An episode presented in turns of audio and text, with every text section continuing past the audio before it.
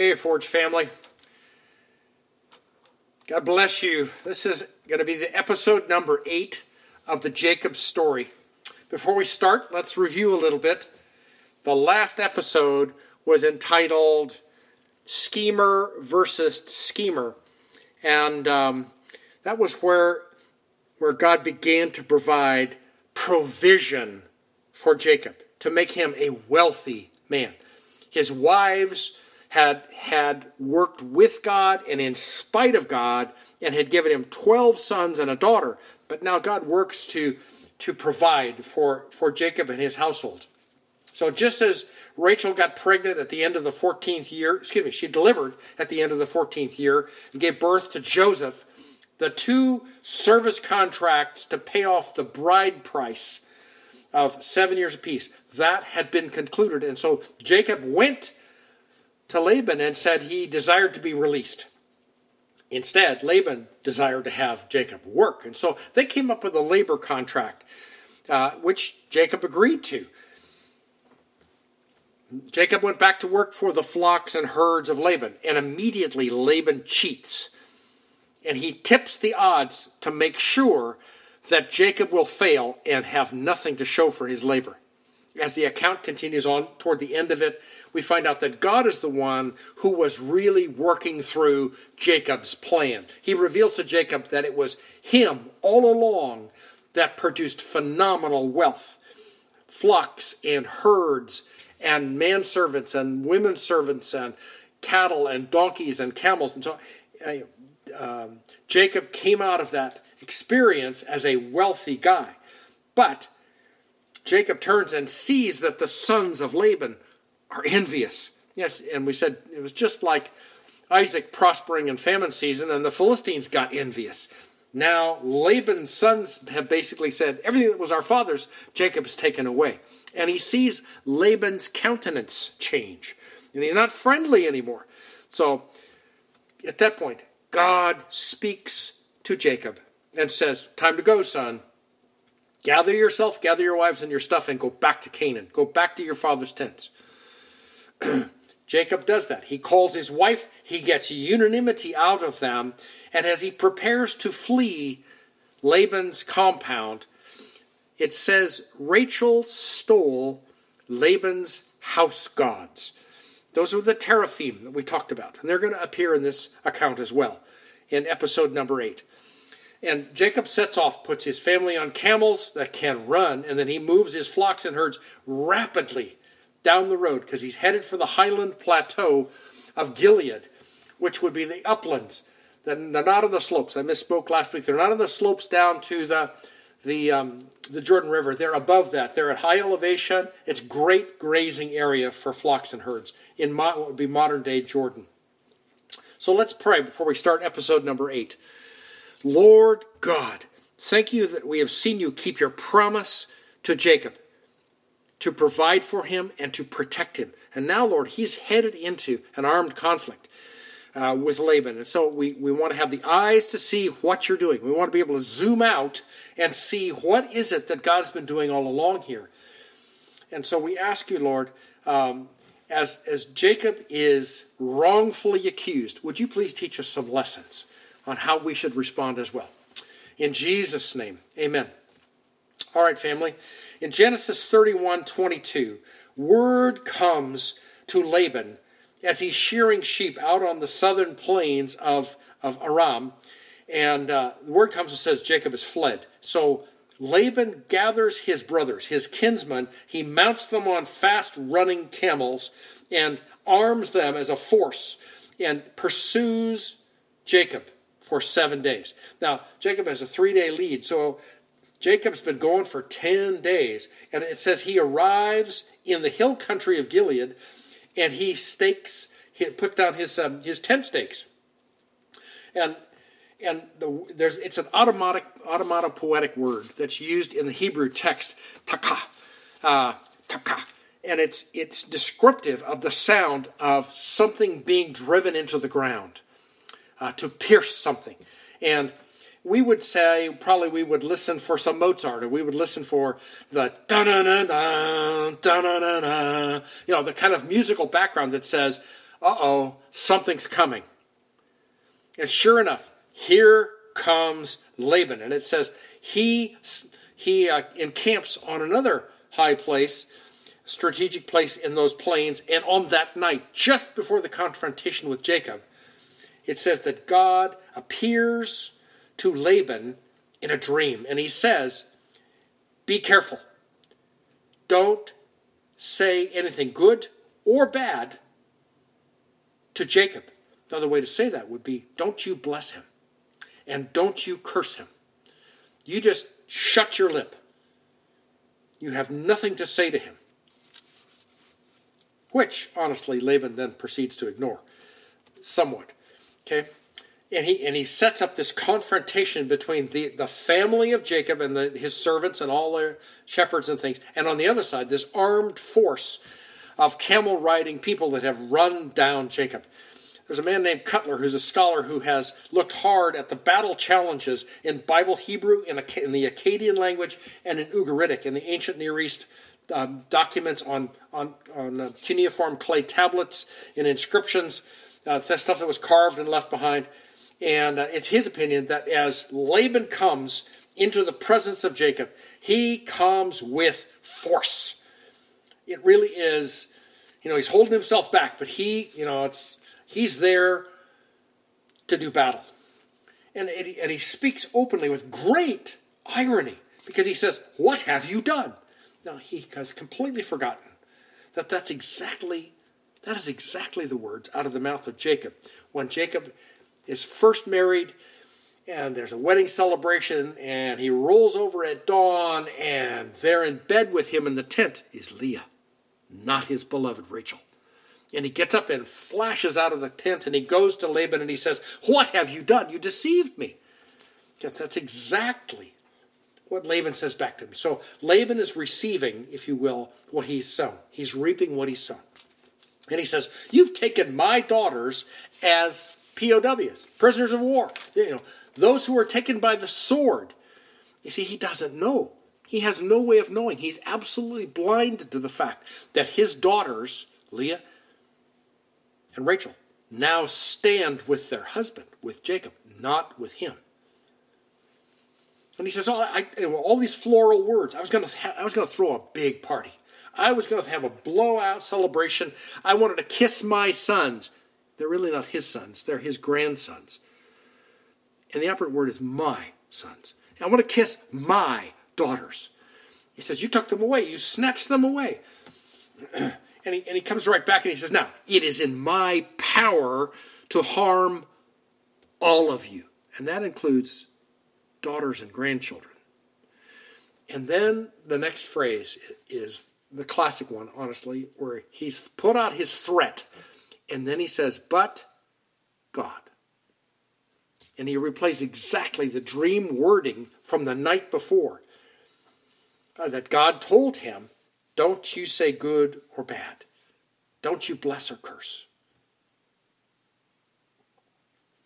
And then lastly, he says, I know you were longing. You were longing to leave to go to your father's tents. But why did you steal my gods? Another way of saying that might have been, and you have left me blind. If you recall, those teraphim, those house gods, those were objects of worship. They were objects by which he did divination, which is a form of witchcraft. It's the casting of, of, of, of lots or something. You, you're trying to determine the future. You're trying to divine the future. Okay? These these um, house gods, if you will, were probably his life savings that had been melted down and cast into some kind of form. Um, they were precious metals, and they were part of the of the deed to Laban's estate. And so when Rachel took that, she snatched them away from him. She was trying to recoup part of the bride price that was supposed to have been kept in escrow, if you will, for she and for Leah. But it says in the text of the previous chapter that um, Laban had consumed it all. Every possible iota of profit that came to him from 14 years of Jacob's service for the bride price, he'd consumed it. He'd used it up. There was nothing for them to inherit. And so Rachel takes it on herself to say, I'm going to get mine. Now, God, you know, God works with that. He doesn't approve of it at all, but he's aware of it. So here's, here's Jacob. He is wrongly accused of stealing something from Laban. And out of his mouth, he admits, I, I was afraid. There was fear in me because unless you would come and take back my wives and my children by force. So he's able to stand up and get up in Laban's face and say, No, you're mistaken. Those are my wives and my children. That's my family. And I was afraid you were going to take it by force. And then, second, he, he makes a rash vow. He just pops off at the mouth and he says, Go ahead, get your witnesses around you, get your kinsmen around you. You can, you can feel your way through all my stuff. You go through everything I have, and if anything of yours is here, the one who has it is dead. Now, he did not know that his beloved Rachel was the one who had stolen the teraphim. So, this is the first recorded rash vow of its kind in Scripture. But there are numbers of them where people, kind of on the spur of the moment, trying to impress God, they say something and, and then it bites them bad. In this case, the Lord steps around this vow. So Laban sets out with witnesses and he searches through the camp. It says he went through Leah's tent, he went through Bilhah, uh, and he went through Zilpah's tent, and he didn't find anything. Then he gets to Rachel's tent. Now, it says in the text, she had hidden the teraphim, these precious metal godlings, if you will, under a camel saddle and sat down on it. Now, a cattle saddle, a camel saddle, I've, I've sat in one of those. Okay? It's probably 30 inches by 30 inches square, probably flexed a little bit. You know, sort of square and, and flexed in the middle uh, with a little bit of a padded platform. It's made of wood and fiber and leather and woven rugs. It's probably 18 inches high, so it would conform to the back, the hump of a camel, and not, not rub that camel raw, not blister up the camel. Instead, it would, it would ride comfortably there, and a woman could ride on that side saddle. It's probably much like the cattle saddle, the camel saddles, camel saddles that you see in the Middle East today. Okay, now there wasn't much space underneath that camel saddle, and it, but it was enough to hide the teraphim. And so Laban comes in and he's greeted by his daughter with, Hi, Daddy. Not. She doesn't say that. She says, Forgive me, my Lord. I cannot stand because I'm menstruating. She's having her period. And she continues to sit on the saddle. He searches all around her, doesn't find a thing, and leaves. Now, as a side note, if her statement is true, okay, if she's having her period, the scripture says anything a menstruating woman touches becomes unclean. And so the teraphim became defiled. They became worthless. They became filthy. And they're actually referred to as filthy objects later in Scripture, wherever that phrase pops up again. So Laban finishes his search, comes skidding back in front of, of Jacob, and he's found nothing. There's nothing there. Now, Jacob's angry. Jacob is just uh, incandescent. Okay? And he says, You show me in front of witnesses what you found. And it's not there. And he launches into a 20 year story of what happened while he was serving Laban. He said, No loss by miscarriage ever happened to any of your flocks and herds when I was caring for them. You just prospered. You got live births. Second, there was no culling of Laban's flocks of excess breeding stock or older breeding stock. He says, I didn't eat the rams. Now, maybe Laban did that. Maybe he, that was how he just kind of, uh, you know, that was his living. He lived off of his seed, if you will. Jacob said, I never did that. Whatever was lost to predators, Jacob bore that cost. He never submitted an expense sheet that said, oh, look at that, we lost three to a wolf this week. Never. He paid it because that's what shepherds did. He says, I paid you for every stolen animal that I failed to guard. And I did this to the point of exhaustion. Then he goes back to the 14 years of service to pay off the bride price for two daughters. And he basically says, I have kept my bargain with you. See, this is, this is a statement of his integrity in dealing with a scummy guy. And then he said, Six years I worked for you with your flocks, and you changed my wages ten times. This is the Hebrew metaphor for over and over and over. You changed my wages over and over and over again. And in a sense, this is the second time he's uttered this. Once to his wives, and now once right into the face of Laban. And his statement is like, enough. I'm done with it. Eighth, he says, if not for God, the God of my father Isaac, and if not for the God of Abraham, and if not for the fear of Isaac, if that had not been with me and for me, you would have sent me away empty handed after 20 years of labor.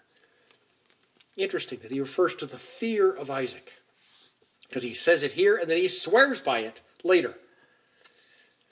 The fear of Isaac is Isaac inherited hundreds of armed, trained men from his father Abraham. And in the course of Isaac's lifetime, those armed men would have had children, and numbers of them would have been recruited and trained into a powerful paramilitary force. And Jacob knew it. Jacob knew that the fear of Isaac was there, that if he messed with Jacob, if, if Laban messed with Jacob, he'd answer to Isaac. Ninth, it says, God saw my affliction and my toil, and last night, Laban, in a dream, he judged you. He weighed you and found you wanting. It was his way of saying, You're done. God has come down on you. He's, and he's on my side. So Laban responds. You see, a cheater, a greedy guy, a liar, a deceiver, he always has words. And he says, Those daughters over there, they're mine. Hello? Those children, those grandchildren over there, they're mine. Those flocks out there scattered as far as I can see, that's all mine. See, he's blinded by idolatry, by sin, by greed, by control, by witchcraft. And he comes back and he says, What can I do this day? Which is a Hebrew sort of flip of the shoulder, and he goes, Okay, you win. And Laban proposes a covenant of all things between he and Jacob. And if you read the text carefully, it says that Jacob calls his brothers, his kin, his family to gather stones and make a heap, to pile it up. And then Jacob sets up a pillar. Again, heard this story before? He did that in Hebron. He sets up a pillar, and it's a covenant pillar. In Hebrew, it's like God, I'm making a vow to you. I'm, I'm making a covenant with you. Okay, here he's making a vow and a covenant with Laban. And these two companies, the armed company of Laban, sit down and eat in the presence of this memorial heap of stones with the family of Jacob. Now, in the ancient Near East and even today, when you sit with an Arab family in your Bedouin country or in an Arab family and sometimes in urban settings, if you sit and eat with them, that's called sharing salt.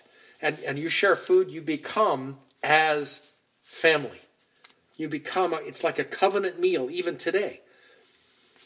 Laban names that place heap of witness in Aramaic, and Jacob names it heap of witness in Hebrew. And the location was at Mizpah. Mizpah is one of the heights, one of the high places on the plains of Gilead. And it was a watchtower.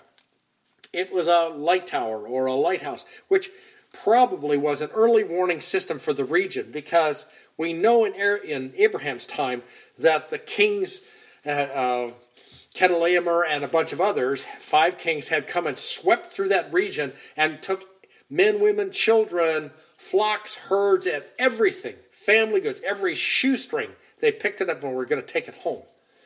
And so Mizpah was a war, was a was a signal tower, if you will, that, where you could lay a fire and that would be able to say they're coming, and you could light the fire and it would it would shine, and it could be seen for for a vast radius around it to, as a warning thing. now, when I was growing up, when I was uh, in high school and college and as a young adult, I knew people. I knew people who had that that phrase Mizpah. Uh, and and what it means, you know, Laban says Mizpah, you know, here at Mizpah, may the Lord watch between you and me as we are apart one from another. That's Laban's words. Okay, I know friends who had that inscribed, engraved inside their wedding rings. They saw it as blessing. Truth is, it's an imprecation. It, it's a sharp warning. It's not a blessing. If anything, it's a promise that says, if you, Jacob, and any of your people come past this pillar in my direction, I will kill you. And then he turns and he says, Oh, yeah, and don't mistreat my daughters. They're still my daughters. And, and don't take other wives because that'll mess with the inheritance of my daughters. See, Laban, Laban's an amazing guy. Okay, all the way through here, he says, "See this pillar and the heap that I built, that I put up." He's taking credit for something that Jacob did entirely, entirely. Okay, he just is absolutely blinded to what's going on around him. And the reason for that is that's the essence of witchcraft. That's the essence. And, and the essence of witchcraft is control. So they agree to this covenant between them. Jacob sacrifices, and there's a second covenant meal. They sit down, and then Laban stands up to depart. He kisses his daughters, he kisses his grandchildren, blesses them. Now realize a blessing has to have content. Let me say it again. A blessing has to have content. And a blessing out of the mouth of Laban is empty air. And with this, he walks out of the Bible accounts. He's never heard from again. Henry Morris uh, had this to say about Laban. He said, rather than seeking to follow the truth of God's plan, as witnessed by, as witnessed by Jacob, Laban merely resented and coveted the blessing of God on Jacob. He finally ended up with neither neither God's plan or the blessing.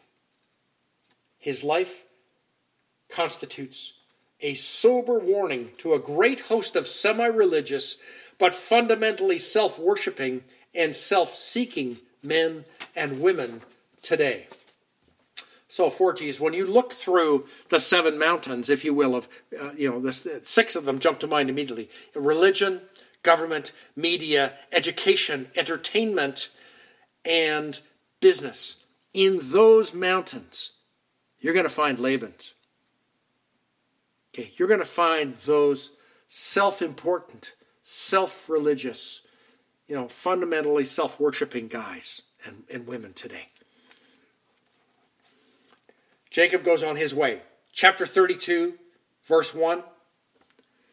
Verse 2 Jacob comes back into the promised land and he's met at that point, it says, by a host of angels. See, he knew what they looked like because he'd seen them on his exit from Canaan. When he was in Hebron, he had a dream, and God appeared to him, stood next to him as the angels ascended and descended. Remember? Now, here are the angels on the borders of Canaan. And it, it, he says, Oh, this is surely the camp of God. See, Hebron was the dwelling of God, the house of God. Well, this, this engagement with God's angels says, Oh, this must be God where God hangs out part of the time. This is his camp. And he names it Mahanaim. 20 years before, there were angels. And now, as he returns to Canaan, there's angels there to welcome him. So now, 4Gs, I have a question for you. What do you do when you are wrongly accused? When you're libeled? When you're slandered? Now, immediately, the flesh gets angry. The flesh inside of you just rises, and you want to see justice done. You want to see that lie slapped down. But the Spirit of God within you has a different way. If you recall, in verse 42 of chapter 31, it says, out of Jacob's mouth, God saw my affliction. God saw the trouble that I was in. And so at that point, you come to the realization and the affirmation that God knows the truth. And you start, number one, you trust in that God who sees. Number two, let me suggest you call on the God who is peace, the God of shalom. You see, this is the peace that settles your heart. This is the peace that destroys chaos. Thirdly, you, you arm yourself. You get ready. And the, the text of Ephesians 6 talks about putting on something on your feet. You, your feet are to be shod. You put on something called the preparation of the gospel of peace. It's that same peace. It settles your heart, it destroys chaos, and it where you stand, right there where you stand, is peace because you're standing on it. You, your loins, you know, your creative efforts are strapped together around truth. So you prepare yourself to speak only the truth. There's no hyperbole, there's no elaboration, there's no shading, there's no reporting of secondhand stuff. You simply speak what's true for you. You put on the breastplate of righteousness. Okay? It protects your vital organs, but it means I have righteousness with God. And that's what counts here. And so he's going to war for me. You put on the helmet of salvation and you acquire the mind of Christ. You have a clear headedness about you. You pick up the shield of faith, with which you will be able to quench the fiery darts of the evil one or ones. You know, the, the assailing statements, the lies that come against you. You just hold up your faith and say, Lord, extinguish those things. My faith will stand. And then, lastly, you take up the sword of the Spirit, okay, in which from the Word of God will come to you wisdom and counsel Lastly, Forge, you stand. You let God pass judgment. You let God go to war. You let God send his angels to stand with you. All right, Forge. Love you. We're going to see you soon. God bless.